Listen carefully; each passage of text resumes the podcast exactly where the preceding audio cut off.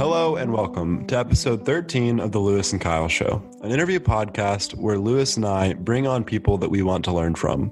Our topics and guests are wide ranging, from professors to entrepreneurs in all fields to people just doing good things for the world.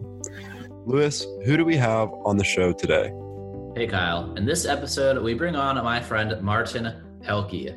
I met Martin at my engineering co op at Mercedes Benz US International just outside of Tuscaloosa. At the time, Martin was working there in human resources in a pretty cool job. It was up to him to do performance management. Basically, that meant he was choosing or involved in the process for determining which engineers would become managers. I thought that would be a great interview content for our show because a lot of our listeners probably are in that position. They're either engineers, they're working for a company, and they might want to move up in the next couple of years. So I thought he would be a good person to kind of bring out some knowledge on what makes you stand out in talent evaluation and how you shift from being in that technical role to more of a leader type role. Uh, I really enjoyed the conversation we did with him. I think y'all are going to get a lot out of it. And with that, I'm going to stop rambling and cut to the show.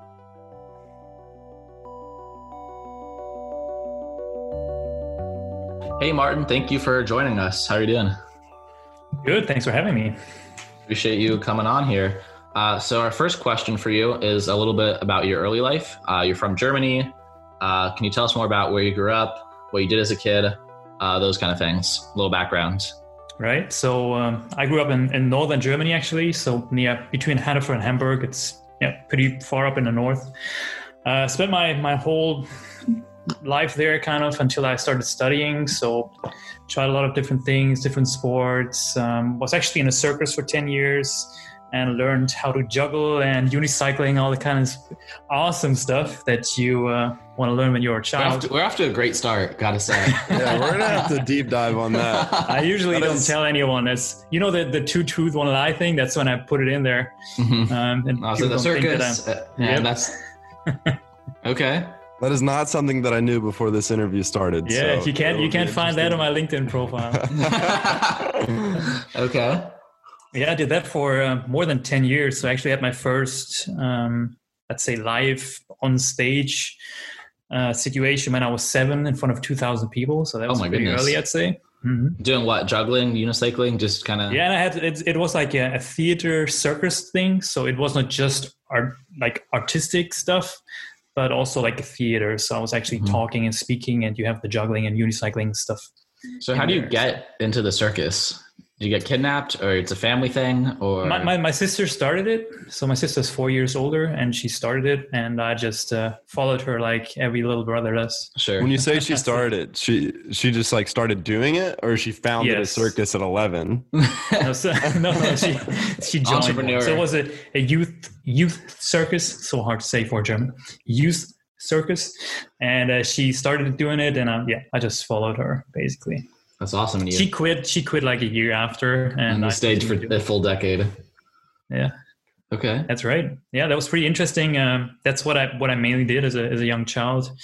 Uh, was pretty good at it. So two years after, I was part of an international youth circus um, and that's maybe a little, it's a fun fact. That's why I'm telling you guys, because as a, as a child, I was super scared of actually leaving my house, like missing my parents. I was, mm-hmm. I don't know, scared little child. And uh, if you would have asked me back then, or probably even as a teenager, if I would ever travel the world, uh, would have been a big no if you would have asked my parents or so. So uh, things changed a little bit, but uh, yeah, joined those international youth circles and got uh, got to, to enjoy a lot of fun events, uh, even in, in, in, the UK and uh, abroad. So that was pretty cool. So, how many performances, yeah. just like, oh. uh, you know, what? How many performances did you say that you did in those ten years? It was like one every week, probably, five a week. I'd I'd say probably twenty a year. Okay. Um, for ten years. Yeah. Wow. Wow. That's, That's pretty 200. Cool. And you uh, you also did martial arts, right? Right. So that started when I was, uh, I'd say, grown up. Okay. Uh, I think 19 ish. Um, by that time, when you tell people that you're in a circus, people start laughing. So you just have to quit at one point. it gets ridiculous. Um, and you want to be all cool and everything. So I stopped that. And a friend of mine from school uh, was into martial arts, uh, traditional kung fu. Mm-hmm. And uh, I like that. So I started, I tried it out, and uh, two years after, I became the Northern German and German champion. So you can see that if I do things, I try to do them right. Absolutely. Uh, with the circus, with kung fu, anything I do, kind of. Do you try to maintain those skills now? Like every so often, practice. A little bit more in my in my head, in my mind, and that's actually the most important thing to keep your reactions going. For kung fu. Um, mm-hmm. Mm-hmm. The the mind triggers the the reaction really. Um, whereas they say you need about ten thousand repetitions for something to become a, a natural reaction. Mm-hmm. So if you're dodging or something, that you have to practice that about 10,000 times. But if you do it in your mind, that's when you have like, even in the, in any, in any kind of martial arts, you have those shadow fighting situations. And that's just preparing your body and your mind to trigger certain moves and that's what you can still do. But I basically stopped doing it actively when I started studying. Uh, okay. No more time, and uh, there was I was looking into different gyms um, to do it, but I didn't find one that I really liked. Okay. And so, where did you end up going to school? Was it in Germany or? You're right. Yeah, I started. Uh, so school was completely in Germany, northern Germany to mm-hmm. be precise. And then for studying, I went to Konstanz, which is right like five minutes to the border to Switzerland. So it's okay. the most southern German point, if you want to say so. Yeah, but then you you're studying something about China. Right. So my study for my bachelor's was called um, Asia Management and Business Administration. Mm-hmm.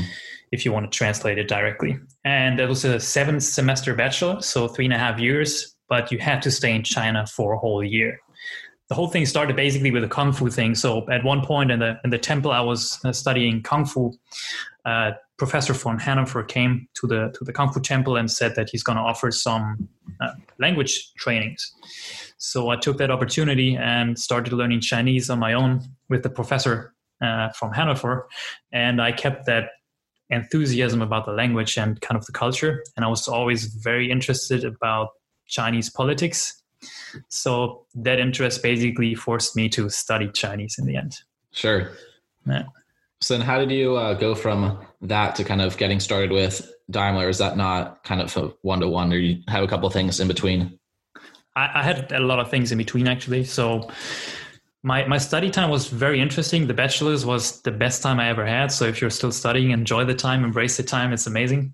You you're broke, but you have a lot of fun, mm-hmm. I'd say, and time. Um, so after let, us start. So the first year of studying was hardcore because they have like a selection semester.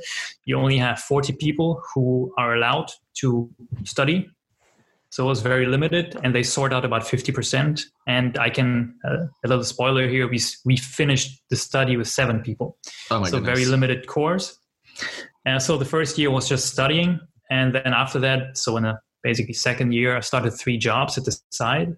One with the one was with a consultancy, um, and again with similar as with the circus and kung fu, I got pretty good at it and was voted into the uh, board of management there. And uh, at the age of 22, I was leading 80 people with real projects and real money, and we had a pretty decent hourly pay. That's how I paid all my travel. That is about that I'm about to tell you. Absolutely. Uh, in a few minutes. So that was pretty cool, intense time. But really, I learned I learned so much, and I can only recommend anyone if you have the opportunity, like you did with your entrepreneurship classes, mm-hmm. um, if you have the opportunity to do something, to start something, to learn something in the real business world while still studying, I can only encourage everyone to do it. That was the best time. Um, so then for summer school, kind of in the third semester, we went to China for the first time. So I was in China with knowing the language at least. So right now, I would have probably wished to visit China once before knowing the language, um, okay. just to see how it is. Um, but that was the first time being in China. So we actually took the Trans-Siberian from Moscow, so the train that runs from Moscow to Beijing. Oh, that's a pretty long and, way, uh, isn't it? Wow. Yep, took about three weeks to uh, yeah basically take a plane from Hanover, fly to Moscow, spend a few days in Moscow, and then we had, I think, three weeks time to travel all about like along Russia, uh, Mongolia. We did one of the most like the most interesting experiences in Mongolia. Uh, let me know if you want to hear more about that. Was Do it. that that Yeah, was a country that I completely underestimated. It is five times the size of Germany. So Germany has about 80 million inhabitants. Mongolia has 2 million. Out of those 2 million, 1 million live in the capital, Ulan- Ulaanbaatar. So you have about 1 million people and uh, in an area that is five times as big as Germany. So that was The population amazing. density is low. Right. It's the lowest in the world, low. actually. It's the lowest Super in the world. I saw Yes. that on Yeah. uh, some thing I was doing like and, yesterday. and that's the reason why I completely underestimated it. It, I thought it's okay. It's going to be a lot of grass, which, quite Mhm. frankly, it is. It's a lot of grass and cows and horses, kind of thing. But we took um, the opportunity. So we, we we grabbed three jeeps and we were driving around in in Mon- Mongolia. We had a translator and two drivers. Um, because without drivers, you're basically lost because no navigation works there, and without translator as well. So we had to knock on doors of the tents of the people who are living there and see if we can actually stay with them and spend our like day with them, which was super amazing. So many awesome people, and you just knock on their door of their tent, and uh, you have fun with them. You eat with them, you drink with them, you eat a lot of dry meat because they eat tons of meat over there. So like kind of beef jerk, but traditional style. and uh, that was a f- very funny situation. So we knew that we had to. M- money doesn't really matter to them, so we had to bring alcohol and cigarettes. Right, so it's basically like a World War II situation. Everybody's trading with alcohol and cigarettes. That's what we did, and there was one situation that I that I'll never forget. When you're welcomed into the tent, you have to drink those this this, this old goat milk. It's basically Okay. fermented milk, and it turns into alcohol, and that's what they drink. So they gave us a cup, and we had to share it. So the most nasty thing I've ever. I mean, you don't want to drink that. Um, so us being nice people, knocking on their door, we obviously wanted to offer something to them as well. So my friend brought something from home, which is liquor, sixty percent alcohol, self-made, and we gave it to the chief of the house.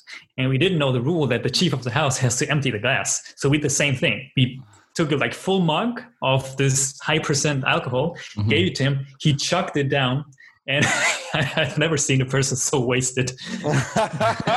Uh, This it is- was amazing. You got this Uh, total stranger who's welcoming you into his house for the night to uh, Uh, so drink awesome. He, he regretted he regretted that we, we knocked on his door. I can he tell just you. chugged hard liquor in front of you. You Yes, got, a whole cup, a whole cup. That's just straight moonshine. Oh my goodness. Oh yes, oh yes. That's pretty funny. But overall, my, Mongolia was pretty awesome. You have a lot of So how grass, long- but you have desert there. We had ten days in Mongolia. okay. That's completely awesome. underestimated country. And then we went to China for summer school. Um, and uh, I told you, you were asking about China. So actually, um, that was my first encounter with China. Pretty Mhm. interesting. We had a long transition time to go in there. So Russia, Mongolia, we were basically all mixed up with different cultures and impressions. And then we came to China, so it was not as overwhelming as it would be when you would fly to Germany, like fly fly from Germany directly, for example. And uh, yeah, then one semester back to Germany, and then I spent a full year in Shanghai. Uh, awesome city, awesome people. Um, you would probably expect that Chinese people are very different from Western cultures, but if you really get to know them and the culture, it's really not that different. I'd say it's probably with most cultures. Mhm. If you ever go with that. abroad, you've been to Thailand or Mhm. somewhere, um, you probably, if you, if you get to know the people, you probably realize that the world is not that different. No. Were you studying in Shanghai or? or Yes. were So it was I was both actually. So it was one semester studying and one semester working. Okay. So then what did you do after you finished that? After that, I went back to Germany, did another uh, internship for the first time with Daimler, actually, uh, in expat management. So I was helping people who are going abroad, just because I have like I just came back from China. Yeah, you're so a German who's done a lot of traveling and Exactly. Mhm. Um, did that for half a year, and then I started my master's degree in international business with a focus on cooperation management. So technically, um, I should have worked or end up working in an area that is focused on cooperations in China Mhm. or with Chinese companies. And uh, after my master's degree, I was hired into Daimler um, which was HRIT systems, which didn't make a lot of sense to me. I'm not sure why they hired me into this, but uh, I of course said yes. It was an awesome opportunity for me. Um, and it was with the career program. So that's a management trainee program where they send you abroad and um, to different departments every three months. So Wow. compared to some of your previous podcasts that you did, I have a more, I'd say, uh, normal entry into work life. It's a little bit odd that I didn't didn't end up doing something that is um, really focusing on my degree, but really just started straight away with a big company and. Uh, I got to know, like you, with the co-op program that you have in, in Tuscaloosa with Mercedes, Mhm. something similar on a, on an international level. Absolutely. Uh, and I think they have the, they, or at least they had the career program at MBUSI. Right. Yeah. Yeah. It just switched to something else but that's what i Mhm. basically did and my first assignment my international assignment was basically in, in tuscaloosa Okay. That makes sense. So then you chose to stay longer because you liked it or is it a good fit or how did, how did that happen? yeah so after i finished the career program that was about one and a half years in total um, i worked in germany for a, a little bit less than a year and then tuscaloosa uh, reached out to me and asked me if i want to come over for three years and i obviously said yes Wow. So What you just- surprised you about I- Alabama? i just i And you just came back Yeah, I was gonna about say, just finished four weeks ago years. Right Yeah. i just landed back about four years ago uh, four weeks ago sorry yeah So Kyle's Wow. from Alabama. Kyle's from Yeah, Birmingham. I'm, I'm from Birmingham. I lived here my whole life. Yeah, so it's it's crazy to me. Even like Louis coming here from Las Vegas, I, I can't imagine landing from Germany. Uh, did anything surprise you or stand out to you about uh, Tuscaloosa in Alabama that's different than anywhere else that you've been to? so obviously i focused on the other half of the world for the last 10 years kind of thing Uh-huh, like yeah. china asia and i didn't really know a lot about the us and let's say everything that i know about the us was from movies and tv shows and stuff Mhm. hollywood basically and i was actually very surprised um, probably by alabama like the, the distance um, how the, the shops look like that you have those big road like massive roads and everything um, i probably expected more like let's, let's not say new york that would be naive but more dense more crowded Mhm. and alabama is kind of the opposite Absolutely. Yeah, that was pretty pretty interesting experience um, but i remember that the first things that were impressing me was really the the whole traffic. I love to drive in alabama. The roads are just you can just keep going. Yes everything is super slow. I wish you can go like 100 120 on that on the highway. Um, but i like that you can actually turn right on the red light. That was super amazing for me. You can turn right on the red light. That's amazing. Um, people were super friendly. I had a hard time with the di- with the accent actually. Um, yeah. I've I've never heard anyone with an Alabama accent. So if you have a really hard like accent, that was super hard for me to understand. Um, oh, it's so it's so it's so long ago. You should have You asked me got- three you years got- ago. Yeah, you got you got used to it after three years. Exactly. I mean, I could've haven't even lived in. Alabama for three years yet. What was most shocking for you, Louis? What? What was most interesting, shocking experience in Alabama for you? Do you remember So from that's Las a- Vegas?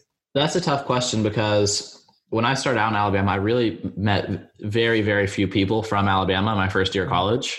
Uh, just because the classes I was in, there were hardly any locals in them, um, like College of Engineering and all that stuff. And so by the time I started meeting people from Alabama, I'd already been there for a year, so it really Okay. didn't, throw, didn't throw me off. Uh, it was kind of the school is a very bad representation of the whole state, I think, because the Probably. school is like a college. Well, first of all, a college campus is a bad representation of normal life anyway, because it's only young people and they're all there for similar reasons.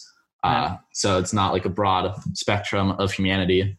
Uh, and then also, uh, the specific communities I was in just kind of represented people that are there for engineering school. So like going out and meeting people from, uh, you know, from Alabama, especially like when I was trying to get involved in Greek life early on. Some of them were, uh, I mean, they had that Southern accent and they kind of had that different, slower pace of life. But in general, it's, I mean, it's a pleasant place. I enjoy it. It's wasn't really shocking to me. I guess. Uh, what was super weird for me to see is that you can actually use your car to do everything. So every store, even banks have a drive-through. I've never seen a bank in Germany having a drive-through. it's like what? And, and being a German, obviously, drinking on the street was not allowed back then. And now in Tuscaloosa, you have this small area where you can actually have a beer. Um, but for me, it's natural. Actually, when I when I got back to Germany, the first thing I, I went into my balcony I looked down and I saw a couple walking by with just two beers and drinking. Just open containers, yeah. Exactly. Yeah. So there's a few those minor things. sorry, those minor things make a make a big difference when when uh, when they're gone or when they're there. Mm-hmm. Were you um, shocked by the number of churches? Did, did that stand out to you at all? Yes. Right. Good point. Yes. Yes. Germans, I'd say, are not very religious. Um, the majority isn't. So I go to church twice a year for Christmas and for Easter, kind of thing. Uh, even though that my, my sister is a, a pastor, so well, that's interesting. interesting. She went from the yep. circus to uh, yes, pastor, right? Okay. But yeah, that's uh, being in the Bible Belt was a very interesting experience, and you you can tell that people in general are more religious. I'd say. Completely. Um, a lot of people when they say we had a couple of people leave work um, or leaving the city or leaving town, moving, and they were basically always referring to. God told me to go there and everything. That was super weird for me in the beginning. Um, and I, I, got used to it. But yes, that's an interesting experience. Good point, actually. See, there's a lot of things I, I realize now when you when you tell me that it was very weird in the beginning. What was also weird for me, and that's the German thing, to be honest, was that you have like a Veterans Day where you celebrate the armed forces. And being German, we have the the world wars on our shoulders too, right? Um, if if you tell somebody that you're a soldier, you let's say you better not tell anyone. You're not really respected, and that was something that was super weird for me to to actually see. I think when I came to Tuscaloosa for the project in 2015, uh, I came on Veterans Day and I was like, what the hell is going on here? this is like your and, first day. It's yeah, like that was the first day, but it, it was the very beginning. Um, and I, I, realized that I, for me, it was super awkward. Some of those little things, yeah. But that's that tells you a lot about the culture as well. Yeah. Definitely. I mean, that's another thing too. You said about not being so surprised when you had spent all that time in college and before and as a child uh, traveling to all these places. You're kind of used to things being different in places. So you're kind of used to just wherever I'm at, I'll figure it out and get by. And that's kind of the same way I was when I went to Alabama. I'd done a lot of summer camps in different places and done some other traveling. So it's like you kind of expect things to be different, and whatever it is, you'll just figure it out. Uh, I think now we'll get into some of the the roles you had at Mercedes because I think, uh, or especially at the plant in Tuscaloosa, because I think you had a pretty interesting role there because uh, I know when I was there as like you know an, you know an intern or co-op, a lot of the conversations are like these the kids that do those programs are say you know you ask them what they want to do as a career and they say well I want to be an engineer for a couple years so I can become a manager. And you kind of were overseeing a lot of that process how that actually happens for people that do you know go into college for engineering but really want to just end up in business so could you tell us a little bit about your role and then we'll get into some specific questions about some advice or patterns you noticed from your couple years doing that job? Yeah. So right. So in in Tuscaloosa, I was responsible for organizational development, whereas organizational development is a very big field, and I was really about um, sorry talent and potential development, leadership development, and leadership assessment centers. And I was also supervising the whole yeah lead processes, leadership evaluation and development process. So I had a lot of people, young talents coming to me asking for career advice. Uh, I talked to managers, mentored even some managers, um, and basically was steering the process how we select new managers. So the whole uh, managing the whole talent pool and people that want to make the next step to becoming a manager. That's what I did for the last three years. And at the side, I tried to um, implement new innovative projects within the HR group and also within the whole plant. So one of the, I'd say one of the main things that I really can claim as a big success was actually building a talent and potential community within the company that have has not been there before. So everybody was kind of loose, huddling around in each mm-hmm. team, and I had the overview about who is considered as a talent or potential. And I basically created a community where everybody can meet, like in in person, so through events and through sessions that I did, like lunch and learn sessions and so on, and having a digital platform, like kind of a Facebook where you can ask questions, exchange about topics, um, and I would share learning experiences, videos, and so on. So that was one of the major things that I, I'd say, accomplished over this the, the three years, um, mm. along all those other administrative tasks. Oh, sure. So, how is talent uh, like decided? How is it just people reporting about uh, performance and then it moves up and up and up all the way to you and that's how you decide who um, like might be a manager one day or, or how does that work? So currently the the system that daimler has so daimler is the mother company of mercedes so daimler has mercedes and, uh, and thomas built buses and so on um, has a standard process for that, and it's basically four steps. And right now they're reviewing it, so they're changing the process a little bit back and forth, and we'll see what we'll have in two, three years. But right now it's a four-step process, and it has been like that for the last 20 years. So you start with basically being on the same level. Then in your re- yearly review, so you have yearly reviews with your manager, um, you might get identified as, as a talent or potential and then you spend a lot of time learning. Hopefully your manager invests into you and you invest into yourself and then you make it to the next step which is basically one step. So it's one one step before you are capable of becoming a manager.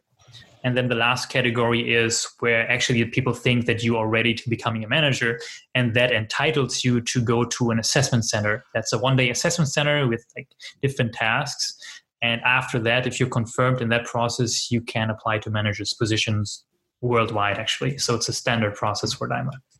So does Daimler hire any managers externally or? I'd say very few. It happens, okay. I'd say more on very high levels. Um, because just the pool is very limited if you look mm-hmm. for like top managers on the lower levels you have i think the 19.9% is the normal within the company career path okay it's very interesting. So how how do you stand out in that talent pool then? So if you have, let's say, you know, 20 engineers, you're at that level four status where they they've all yeah. been deemed capable and they've passed the assessment. How do what makes one stand out from another? For I think, and it's it's a good question, especially for big organizations. So in this process, just to to give you one more um, a better understanding of the process, it's not just your manager. I mean, your manager basically triggers it with the review. You should always be active yourself. So you should voice that you want to go that certain route. I want to become a manager. What can I do? Who can help me? Right? Search for mentors and so on. But you also should network with the other managers. So with the peers of this manager or with the senior managers, because in the process that I just described, they will look at your evaluation as well. So it's not just your manager, it's the whole chain up to the vice president, basically looking at your potential. So they better know you in the end, and it's with I say with any company, probably even more important with the smaller ones, but certainly as same like same importance for the big ones. It's about networking. Who it's knows a, you? It's not about what you know; it's about who you know. Most of the time, and quite frankly, I, I learned from the career program that's that's the asset that I have. I have a, a, huge network just because of the career program that I did. So the management trainee program that I did, and the different transitions that I had into all those different departments, I was very lucky that I was working in a, a leadership 2020. It, it, was basically a transformation process, a cultural transformation process for the whole company worldwide.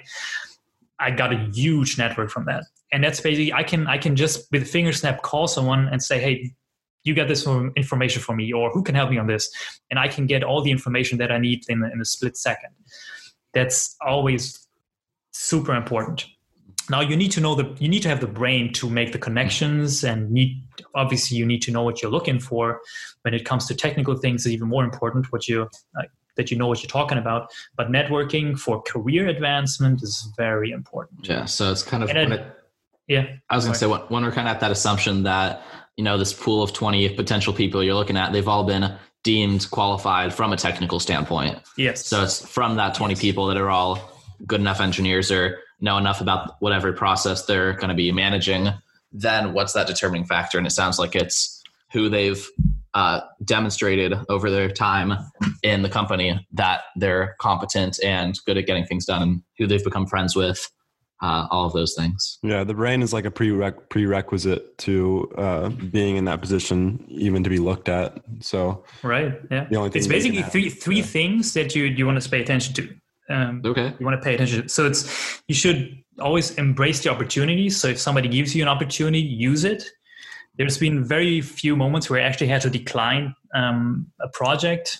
Um, for example, in the career program, they asked me to organize a conference in Germany with about 100 participants, but I was in the US. I couldn't even look at the facility. So I say, hey, I'm not sure how I can do this. Mhm. Um, so I, that's the only project that I really turned down. But everything else, I just did it. Even with the US, they said, "You want to come? Sure, I'm, I'm coming." So be positive and and use every opportunity that you can get. Basically, then always be yourself. Don't try to impress anyone. I mean, that's just general advice for life, I'd say. Absolutely. um, and the last one is really connect with the people. And the, there's a simple simple rule that I have for it, and I maybe can compare it to when you're looking at an apartment. So I was in Germany. You everybody lives in shared apartments, probably similar similar to you guys. So we have those events where you invite 20 people and you have like one room to rent out and you're going to take a look at 20 people and in the end you're going to decide who's going to make it. Is it similar in, in Tuscaloosa? I'm not sure how that works. I'm, I'm going to say no. Okay. I don't know. Oh, okay. Well, then you're gonna learn something about German, Yeah, I can't, study. I can't time, say I've ever had like a, a Hunger Games roommate match or whatever. No, we have you have auditions. It's basically it's it's like a TV show. It's like an audition. So you have yeah, one. this is uh, this is new. Yeah. Everybody wants to have it. And it's basically you can ask ninety percent of the of the German student. It's it's going to be the same unless you can afford to have your own place. Um, so everybody lives in shared flats or shared apartments, and you have this application process.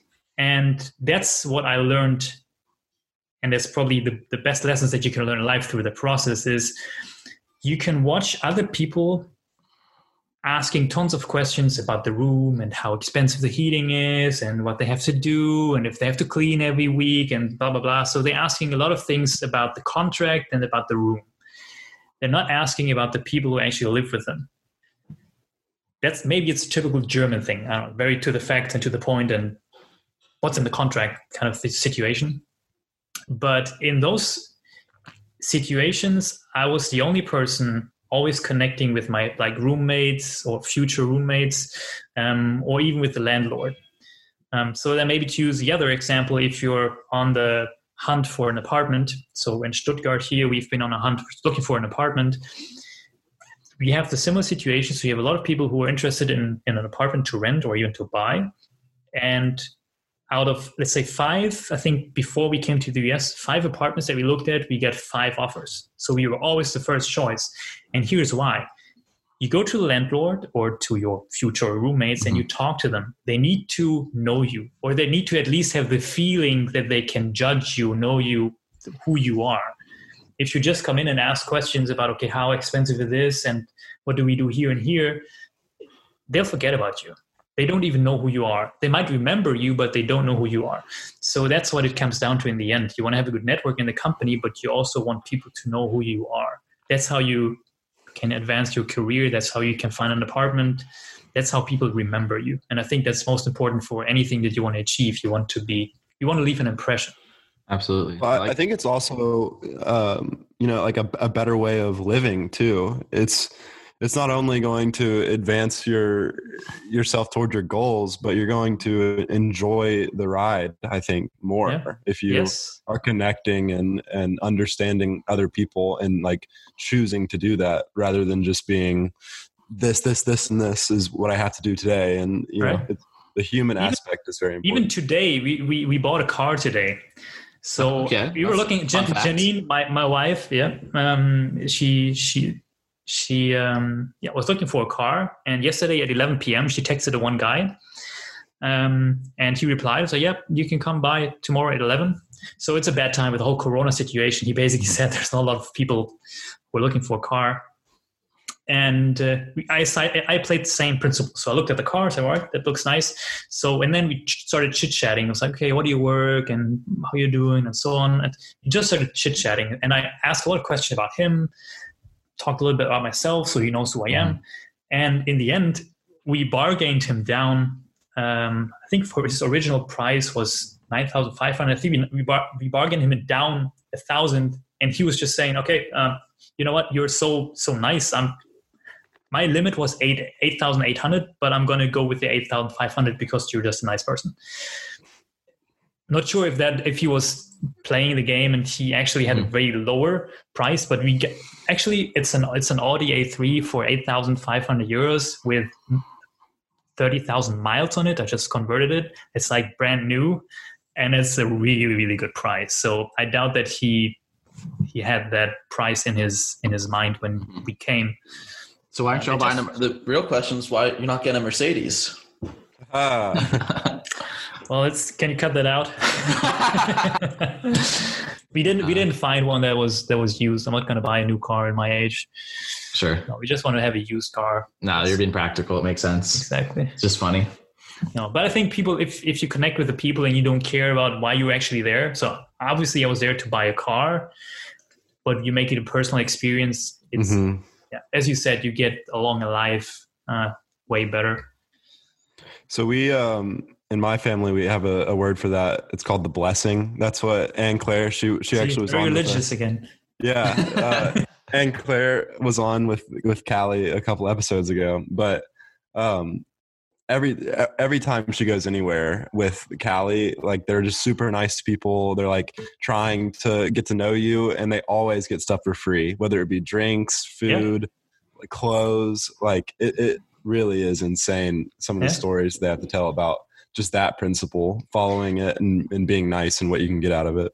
I have another extreme um, example for that. So when we moved into this apartment, we didn't have internet, and we wanted to start uh, phone plans, so two phones and internet, and it wasn't working. So right now they have very few technicians who can actually, I'm not sure what they're doing, but to activate your account and Mhm. your cables and everything. In Germany, obviously, some technician has to come to activate the internet. we ended up, the guy gave us the card from the store that he uses to enter the internet and just said he's going to get a new one. So we got the SIM card with a 50 megabytes Wi-Fi uh, um, sorry, cellular connection with unlimited data from the store. He just Okay. gave it to us and said, "Okay, use it for the next month and bring it back once your internet is activated." I've Wow. never seen that happen, so that was pretty nice. People are nice if you care about them and uh, you're treating them nice. That's it. So that's a- let's a say good- somebody is nice and gets to be a manager and, and has networked his way up. How how do they become a senior manager? How do they elevate themselves even further? Right. So let's let's clarify maybe one point. Manager, managers, or being a manager and being a leader is two different things. definitely. So mostly for managers, they are managing their team, right? They're organizing the teams, they're structuring the teams, they're assigning tasks, and so on. For senior managers, you need to have more like a vision and need to be more like a leadership kind of type. And that's that's a big difference. So managers is managing the task and managing the team, but a leader is somebody where people actually want to follow. So then, do you have a uh, like assessment process for that? Because I mean, that's kind of a different skill set. Uh, Unfortunately, not, and that's just my personal opinion. I think there should be another kind of gap, but uh, sorry, let's say barrier, but it's hard to assess. It's really hard to assess. Even the the assessment center that we have is only people judging other people is always a hard thing, especially when it comes to soft soft skills. And then basically, leadership is a big soft skill. mhm. Um, but moving up, so in my opinion, managers and senior managers should, they not always do, but they should differ in the way that they're managing. So ones the ones are managers. Ideally, you have a manager who is a leader, but senior managers really should be leaders. And for me, what I think they need to do is it's, it's basically two things. You need to have a vision of where you want to go, and you need to be able to communicate it, and you need to be able to listen to your people and be very close with them. And then the last thing that you need to do is to involve them actually. And I think a lot of managers are still in this I tell you and you operate. So command and control operation mode. And as senior managers, you need to really be more visionary, and then really work with the people so they want to follow your vision. Giving somebody a task is all right. I'm here. I'm basically I'm getting paid, so I'm here to do the task. So it doesn't matter where it, where it's coming from, right? Here, get give me the task. I'm going to do it. If you want people to go the extra mile, that requires the leadership, and that is, in my opinion, that that is only possible if if somebody who is a manager and wants to move up is really working with the people to to follow him or her and to achieve something that is bigger than them or a bigger project or a, a better result than was expected. That's what it takes, in my opinion. You want to get there and you're going to execute it together with your team.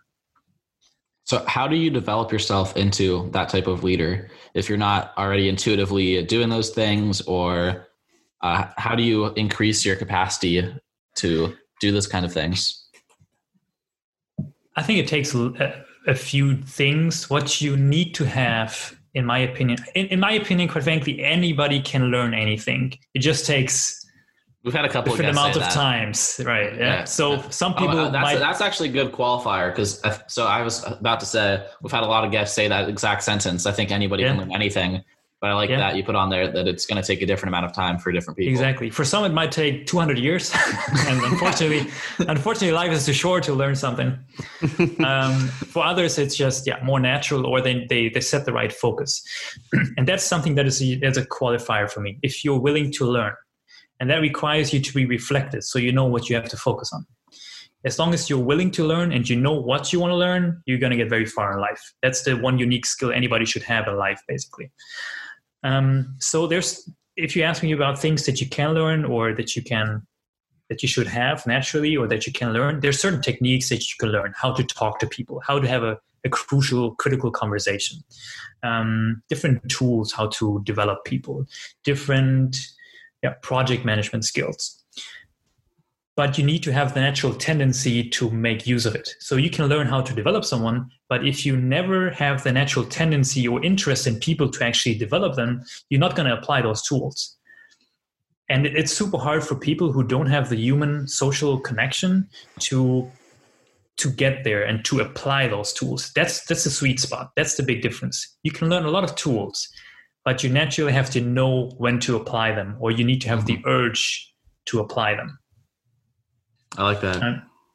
I mean, we can probably look at Mark Zuckerberg, and uh, I'm not sure if he's the most social guy, which is ironic if you think that he built the biggest social network that we have in, on our planet. Um, not sure if he's an inspiring leader, but he certainly was very good with with his things that he did there.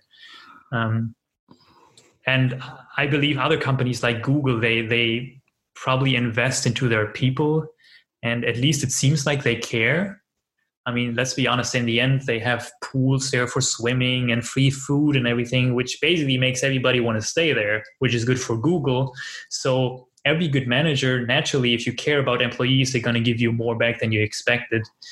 Um, that's something that is a, is a good tendency. If you invest into your people, that's something that you can't learn, in my opinion. Okay. And that's why some of those companies are so so successful maybe they do it on purpose but if you genuinely genuinely care about your people and invest in them again you're going to get very far but you need to have the natural tendency i think. You can probably still learn it but i'm not sure if people really follow you if they think it's it's not genuine. That makes sense. So let's uh flip the script then for a second. What are some red flags or some like definite not to do's things that kind of when you do them, it puts you in a bad position or it comes off the wrong way or it kind of stops you. So those are yeah. all things you should be doing, things that make Good you stand out. Louis. Thank you, Kyle. Yeah. It's it's pretty pretty easy in the end. Right? It's, it's, it's let's start with the opposite. That's the low hang, lowest hanging fruit. If you don't care about your people and you just want to make a career because you're there for the big car and money, I'm not sure where you're gonna get. You might. Um, it depends on the company. I think uh, some more traditional companies you might have a good shot of getting somewhere. But if your only goal is to build your ego and uh, have a lot of power, I'd say you reach your limit pretty far. So that's a red flag for me if somebody's just in it for themselves and not for the people and not for the company or not for the vision.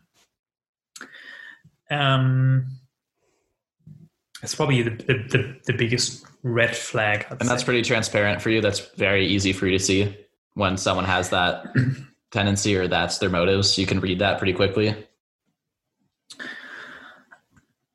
I'd, I'd probably be wrong if I'd say yes, but I think you can, if you spend a lot of time with people, and that's what the managers should do when they assess uh, potentials, you can see why somebody's doing it.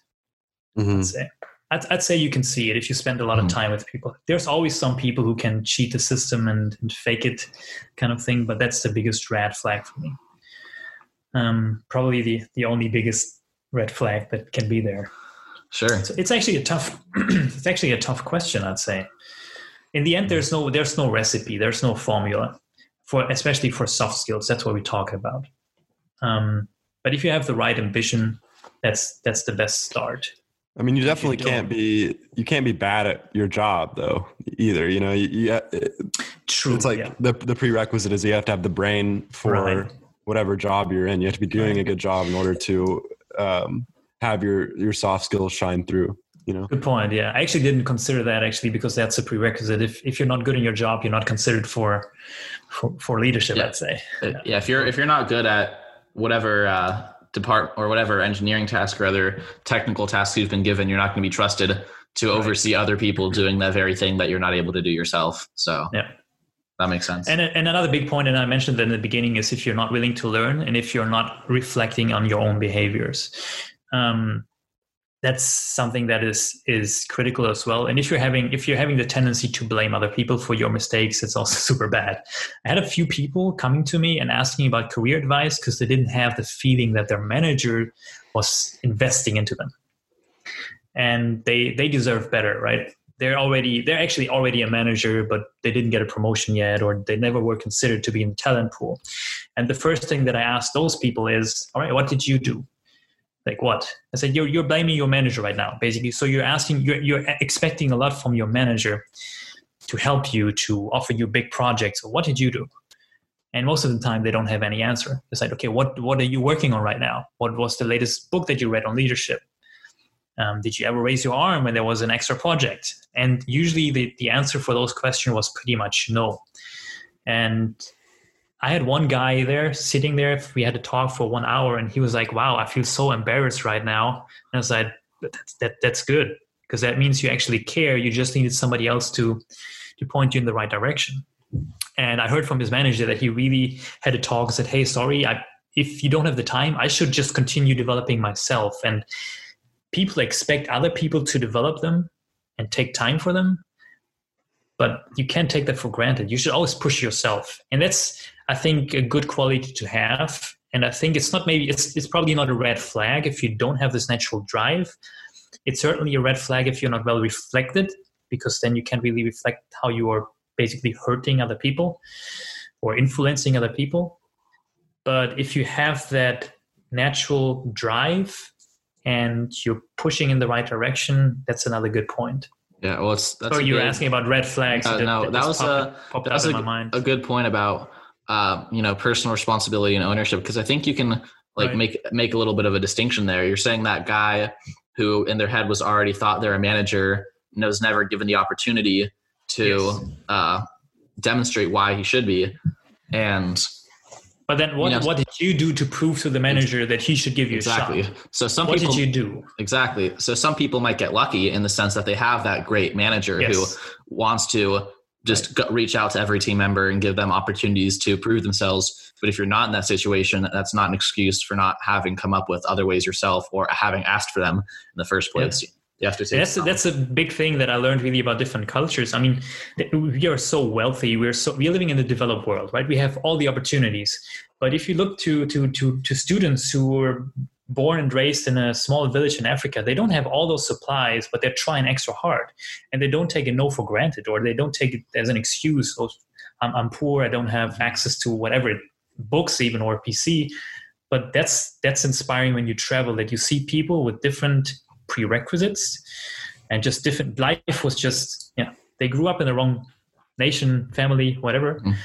and a lot of those people who have those natural drive push good reflection they they don't give up. And that's i think something that you should never do as a manager. You should never give up and you should never blame it on other people. That's a, a red flag then. Um, if you blame your employee, so yeah, we got this task from from a higher manager, but I couldn't execute because my my my team member was sick or didn't care. It's like, oh, well, then you do it. Yeah. make sure you make sure that somebody does it. Kind of. Uh, Uh, up. Yeah. So that's that's a good discussion about kind of the leadership, talent development side of things. I was wanted to ask about the unconferences for a little bit because I know that was one project that you and I or I worked on with you uh, at some point. Yes. But is that a project you brought to MBUSI? Yes. Right. Okay. Yeah. So could So you tell us what that is? That basically developed from the trans- transformation process that we had within Daimler. Um, so an unconference, you, you know, a conference. Um, you you're invited for a one, two, three days conference, and you get an agenda, like the whole schedule. You have keynote speakers, workshops, anything, and you have different sessions at the same time, and you just choose the one that you like most, and then you go there and you get something out of it or not. So everything is organized and mapped out. For an unconference, it's it's kind of the opposite. So the original idea is that you have a group of people, let's say let's say uh, 20, 50 people, and you have a time slot and a room or a few rooms or a building even or some space, and you have a blank schedule and you just ask the people what they want to talk about, what they want to discuss, if there's some certain knowledge that they want to share, if they have certain interests, and they can basically fill the time slots themselves. And then to be honest, in the end, they hope somebody shows up, but you're having usually more people than topics, so uh, it works out pretty well. So the idea is to have a conference that's from the people for the people. Um, it's not set and it's not as sophisticated, but it's about interesting topics that the people that are participating care about. So I, I took the concept and basically boiled it down a little bit. So we had this one, one and a half, maybe two hour time slots where we, in the first place, reached out to other team members and asked them about what they're interested in. So, what are the topics that you'd like to hear about, learn more about, discuss? And then we were basically looking for people who have teaching skills, interest, knowledge about this topic and asked them to host the session. Or we did it ourselves. So we spent some time, weeks, um, got into the topic, and then just started a good discussion.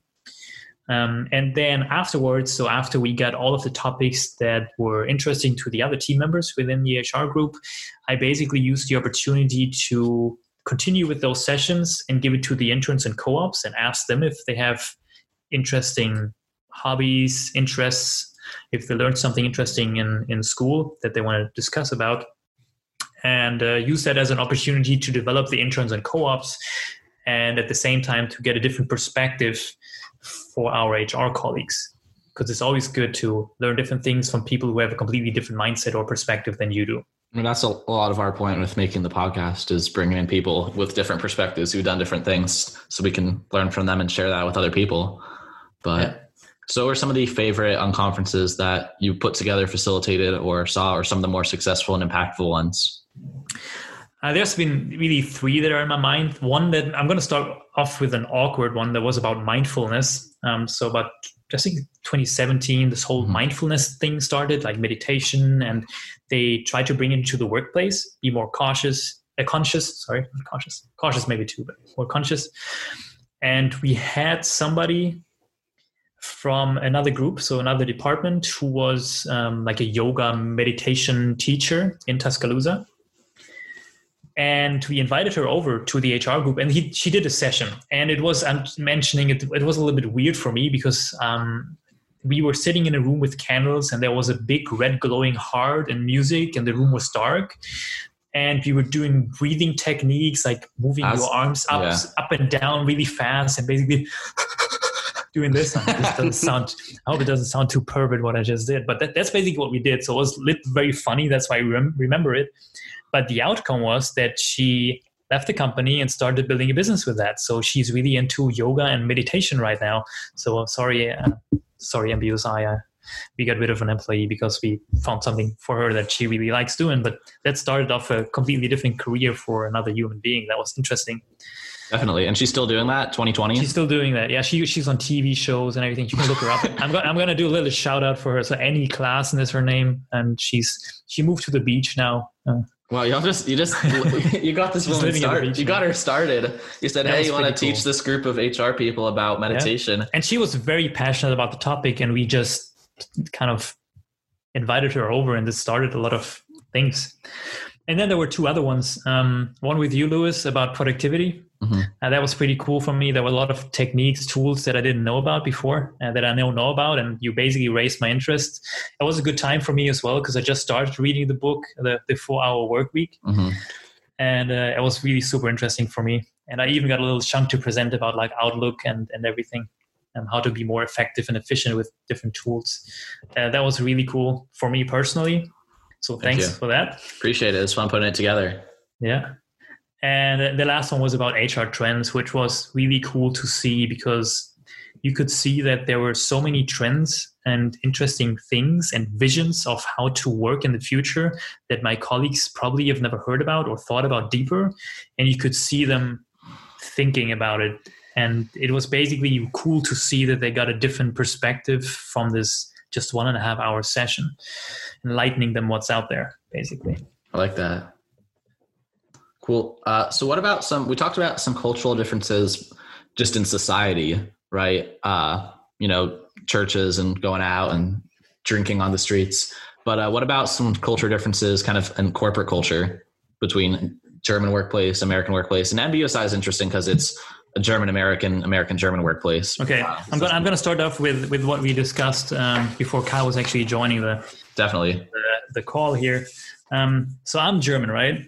Definitely and I prepared I, I, prepared six pages of written notes in Word, so not handwritten, but six pages of notes just for this podcast. so you sent me a list of different questions, and I prepared six pages, and that's basically a big big cultural difference.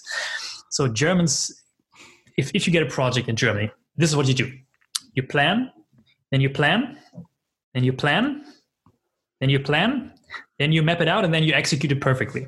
And in in the US at least, my experience with the company that I work in is you look at it and then you just figure it out. So you just start doing it. And you don't make a lot of like strategy and plan, or you just work with the flow kind of thing. You're more risk taking, I'd say.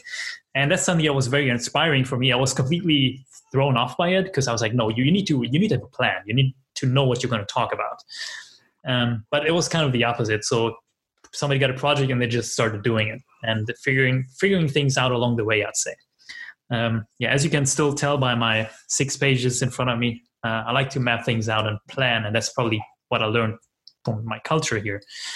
Um, that was probably one of the things that I noticed the most.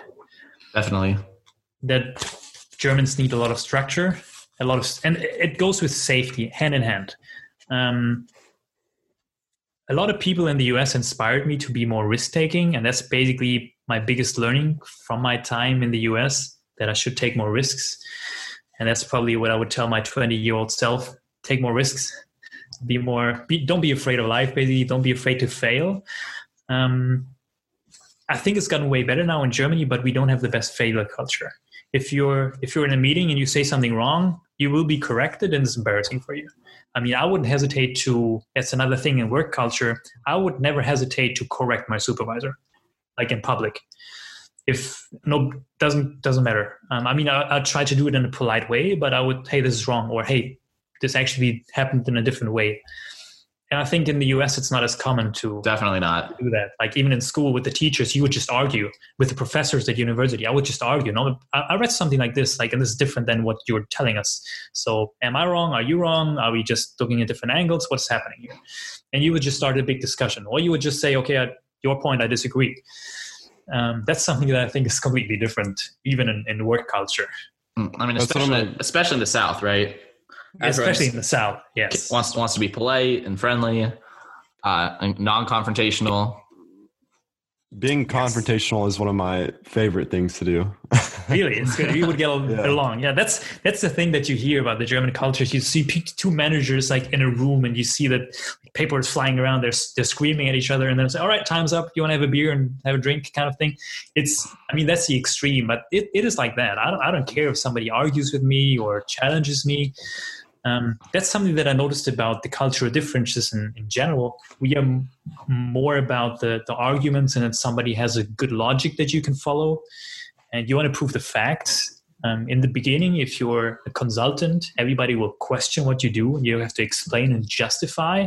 And once you've proven that you have good arguments or good logic, then you will you will be respected as the expert. Whereas my my feeling is that in the US, it's more about the person in the beginning. It's all about feelings. Exact feeling. You build up the credibility by showing what you've done in the past. And for me, it's like if somebody comes with this big CV resume and tells about all their certificates, what they have. So, okay, it's like now now you you show it to me. Basically, you need to show it to me. I don't care about the paper. Um, that's something that I, I think is a little different sometimes. You can, I mean, I don't want to go there, but you can even see it in politics that if you look at how elections are won, it's basically, it's, it's, you make the other person look bad and yourself look good. Mm-hmm. Um, digging in the mud a little bit. And in German politics, it's really about okay what are your political arguments and i don't care how many affairs you had or how many kids you have or if you're gay or not or whatever it's really about the the content there well, things are pretty messy here they're, they're, they're, they're pretty bad.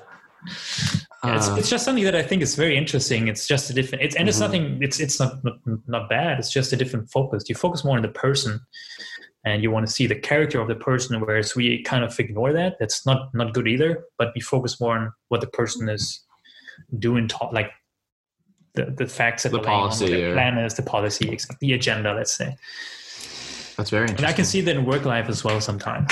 I was very confused when people came up like I have those certificates and I have I'm a master in this and I'm super good in this and then you ask one question they don't they they can't answer. It's like all right, you're not the expert for me then. Yeah. It's a very interesting experience for me. I like that a lot though.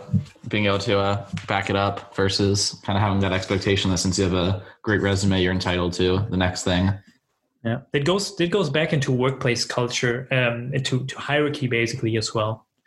So, let's say in the US, it hierarchy is more respected still, and in Germany, we we have a more f- like flat hierarchy.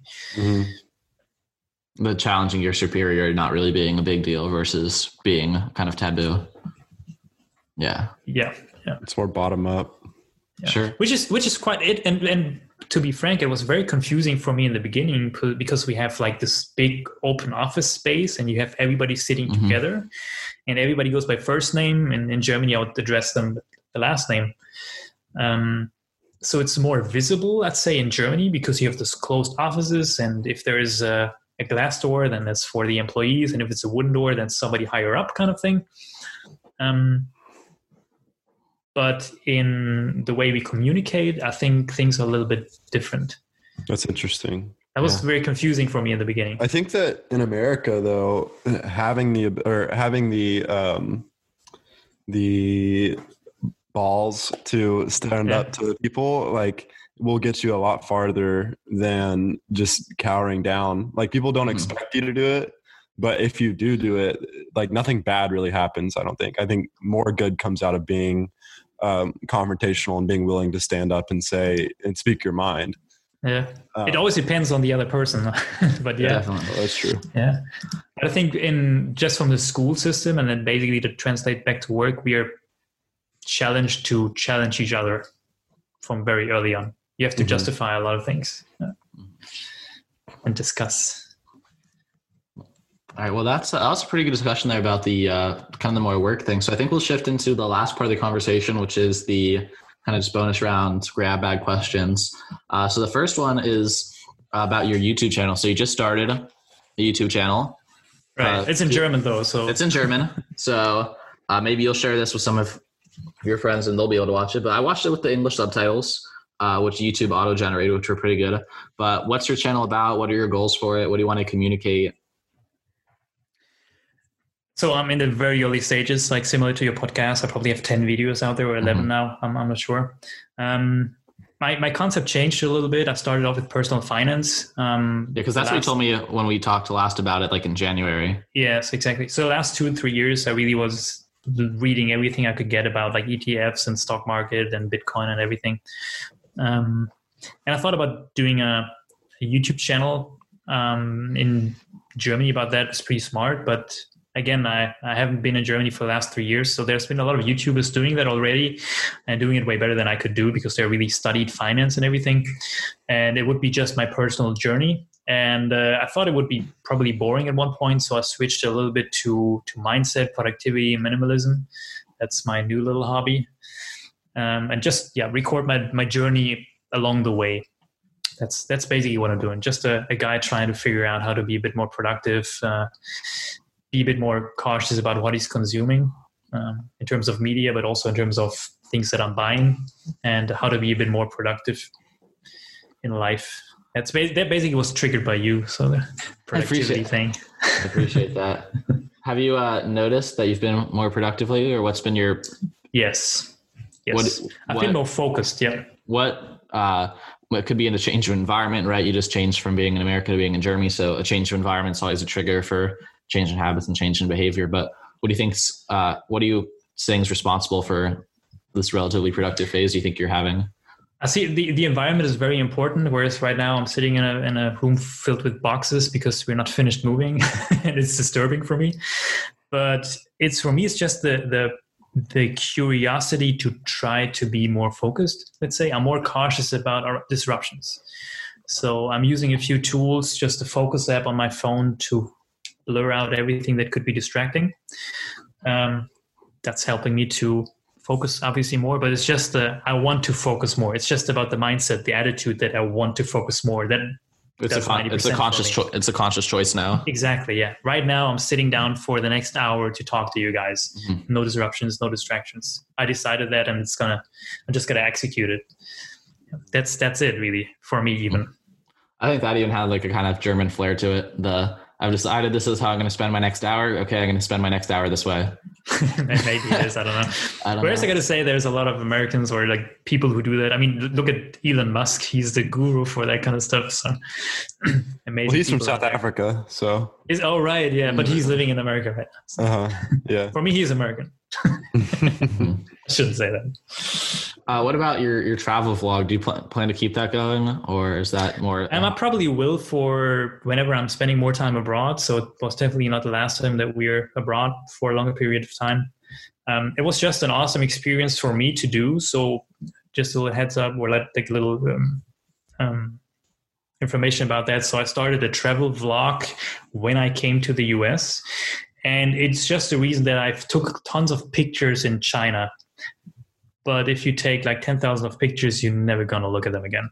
So I decided to do vlogs instead. So I record things that I think are interesting, comment a little bit on it, or just film the shot um, because I think it's beautiful, whatever it is, and uh, put it together in a nice video because I'll spend those five minutes to to watch the video rather than scanning through thousands of pictures. So it's just the the, the format changed. Um, and I'm going to continue doing that whenever I think something is interesting for me um, but I'm definitely not going to do it in Germany. Probably more when I'm more when I'm abroad. Well, maybe in Berlin, since you've never been there. Maybe in Berlin. Maybe in Berlin. Well, Berlin is a different culture as well. So yeah. Okay. Uh, so what would you say? Uh, actually, this is another good question I have here. So, kind of with the productivity, the reading, and also with Leadership 2020, you had a lot of kind of little catchy sayings and uh, little blippy sentences for motivation or inspiration or leadership. So, what would be some of your favorite one of those little one liners for. Do, do you remember some? Oh, I remember like the color scheme and the font. Like I have like a picture in my head of the posters, but like the, the, the actual words aren't coming to me. But you had like the stack next to your desk of like a thousand of these little handout motivational flyers for the you know leadership cultural transition the yeah. company was trying to put on for 2020. What were yep. some of the best ones for that, either from that or your, your personally that you like to live by or remind? For me personally, um, and I mentioned already that I. I remember one. We had the busy versus productive one. That was right, but that wasn't good, from yeah. that. That wasn't from that. No, right. Um, for me, one that is really important, um, and I mentioned that I want to be more risk taking, is the um, failure is part of the progress. So that's, or it's more about the progress than perfection. It's also a good one. It's more about progress and perfection. And that's the thing, right? Germans plan, plan, plan. You want to have the perfect plan and execute it. Um, but it's more about the progress than yeah, perfection in the end. Perfection, perfectionism is impossible to accomplish because when you look at things, when you did something you think was perfect, you look at it the week later and it's you find yeah. 10 things that you could improve. Perfection is an asymptote. Exactly, it doesn't work. Um, I thought about it actually because I um, read the question that you gave me. Um, I usually have all those sayings in my brain when when the situation occurs, but there's one thing that really shaped my life, and that's basically a Chinese saying that I want to share with you. Oh, it's and that is that is called Feifu. It's it's a story of Sai Weng Shima. Sai Weng is the name of a, of a guy, so old guy living at the border. But the story behind it is so powerful to me and how I look at life. Um, that I really think about it like every other day. Really, even yesterday I thought about it and I chatted about about it with my wife because she's she studied Chinese as well.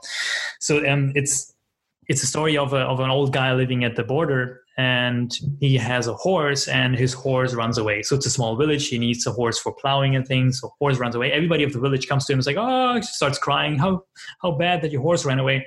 And he said Anshafefu, I don't know. And that basically means I don't know if it's good or bad. Oh. and it's very okay. powerful for me. So it's, it's, I don't know if it's good or bad. So everybody says, but it's so horrible. Now you have to do it on your own. So two days after, the horse comes back with a female horse. And it's like, see, now I have two horses. And the whole village again comes together, starts celebrating, like, yeah, now you have two horses. How great. See, you said that you don't know if it's good or bad, but it turned out to be great. And he still keeps saying, Anshe faithful. I don't know if it's good or bad. So two days after, his son rides the female horse and falls down and breaks his leg. So now his son can't help on the field. And then again, the whole crowd, like the, the village, comes to him and says, "Well, how bad! Now your son has a broken leg. You have two horses now, but your your son can help you." So everybody starts crying again and, and shouting. And he again says, "Anshefefu, I'm not sure if it's good or bad." So then the war breaks out uh, at the border, and all of the young men are pulled into the, the army, but his son can stay at home because he has a broken leg. And everybody says, hey, how great is that? And he again says, Anshe That's basically where the story ends. I'm not sure if it's good or bad. And that's the story of, of, of life, I think. You don't know if if if great things are actually that great or can lead to something that is actually not so great or things when you think you're really down and and life pulls you down um, you can rise from it again and things can be even better than before so I think that's something that helps me to overcome times when I struggle or when something bad happens that you never know what comes from it. And that's one of the most you don't powerful know if it's good or bad. Exactly. That's I, re- that's a, I really like that. That's very stoic as well. That's something I mean Kyle and I like to talk about is stoicism and one of the yes. which is like you know the Roman ancient philosophy system and one of the central tenets of that is that things aren't good or bad they just are you know it's kind of objective objective vision of the world so whatever yes. happens in the world didn't happen for good or for bad it just is. And yes. the judgment is all internal. So whether you judge it or good or bad is all up to you. Uh, one of that's what i like about it. One of my favorites is like um, at some point in the future you'll be so grateful that um, like about where you're at that you wouldn't want to change anything that happened in the past. Yes yeah. And usually you rise or you learn more from the bad experience experiences mm-hmm. because they push you to become a better human. Definitely. Yeah.